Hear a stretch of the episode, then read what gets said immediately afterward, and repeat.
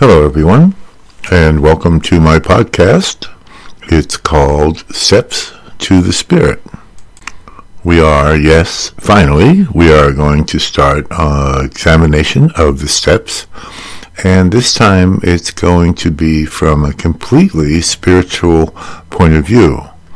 Now, I, for one, think that the steps are a spiritual program, and it also helps us to live our lives and become relatively normal human beings and do well in the world. However, I think these steps were given to us through us by God in order for us to find and uh, develop with our Holy Spirits. So we are now in season two of my podcast, and this is episode number four.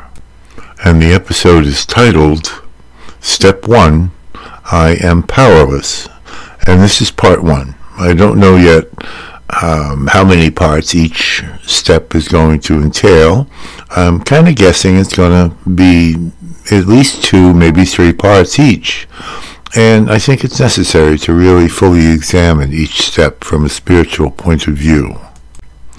And if you've been listening to the podcast, you'll know that I have my own version of the steps, not because of my ego, but because it kind of bothered me that the steps were kind of related by a group of people.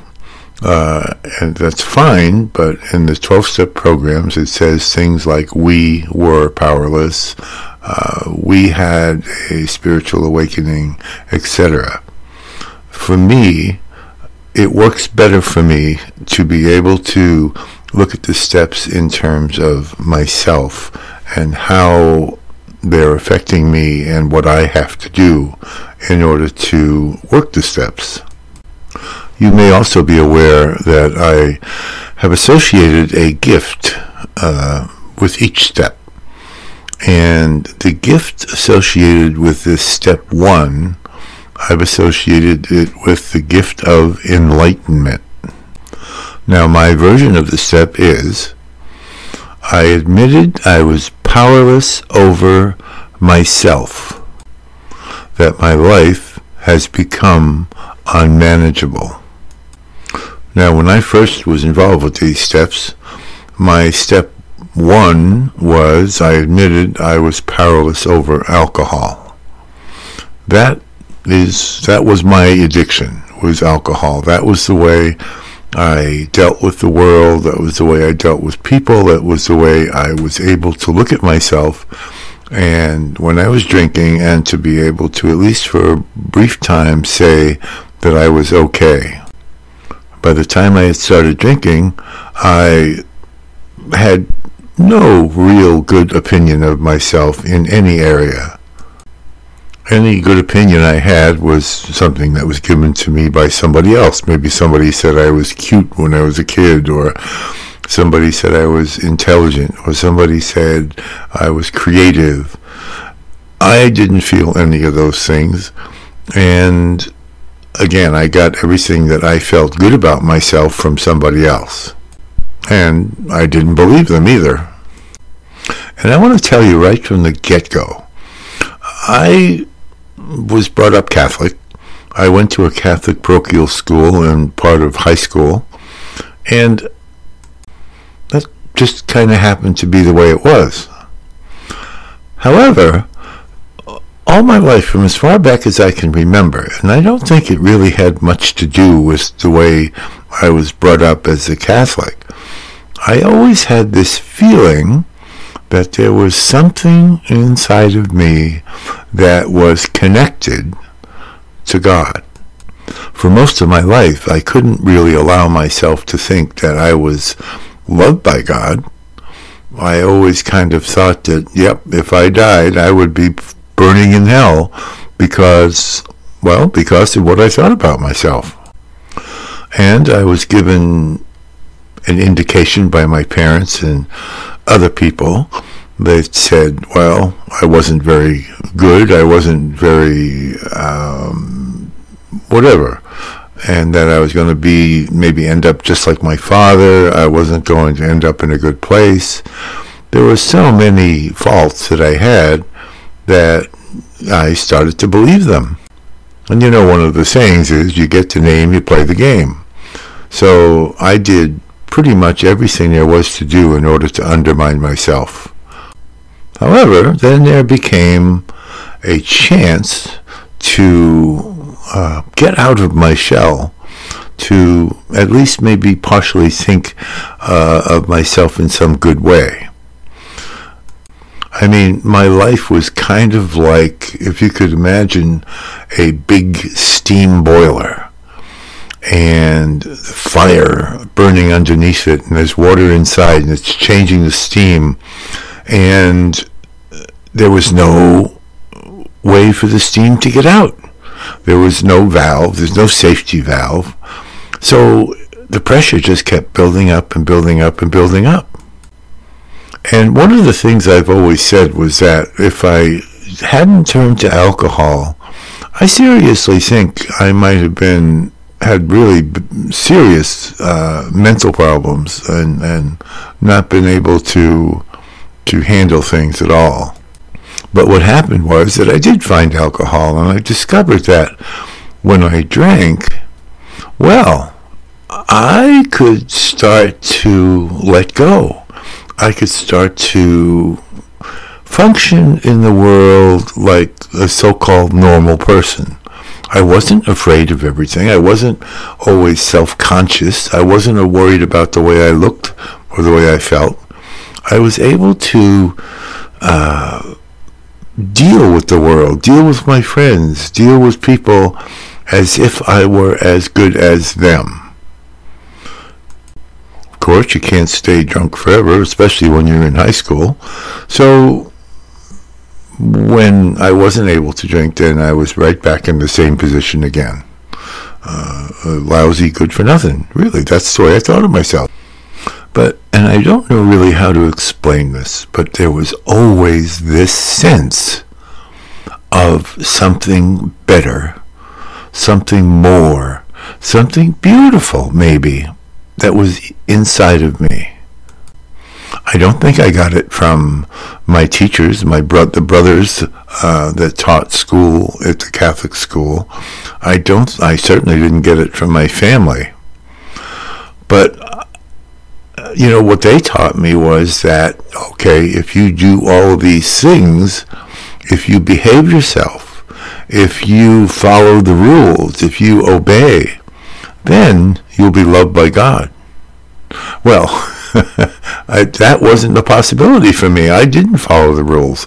I didn't obey. I didn't do the things I was supposed to do. So I wasn't going to get any kudos from God in, in that area. But still, I always remember having a feeling, some kind of mysterious knowledge inside of me that there was something better, that there was something spiritual, that there was something wonderful if I could only maybe be good enough to find it or to discover it inside of myself. So anyway, as I wrote in the introduction to this uh, episode, there were like three ways I did the steps. I, when I first found a program um, it's a self-help program, I would call it, a step program. I thought, wow, this is great. I can learn to live as a relatively normal human being. And I wasn't going to get into this trouble anymore. People would like me. I could get along, learn to get along with people. And these steps would be a stepping stone for me to just live my life. I tried that for years, and it worked somewhat, but it was never lasting because I was never fully committed to doing this program. I was never fully committed to changing myself. So I would stay sober for a while. Then, after so much time, I got the old feelings back. I did everything I could to undermine myself. I would start to drink again. I would lose all my money. I would lose whatever job I had. Whatever relationship I was in would be gone It, was it was just gone, and that's the way I thought I deserved to live my life. Then there's the second way of doing the steps that I chose was to to start to really listen and pay attention to what was going on. Um, and I had started to hurt a lot more and started to be in more trouble and started to just get tired of being sick and tired. And so I tried to what they call work these steps in a more serious way. I tried to do what they asked me to do, but um, it was all pretty much surface stuff.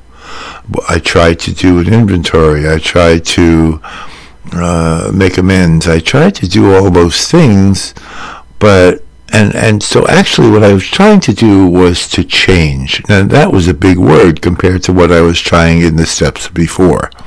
Now I was actually willing to maybe take a look at myself and change myself so that I could have a better life.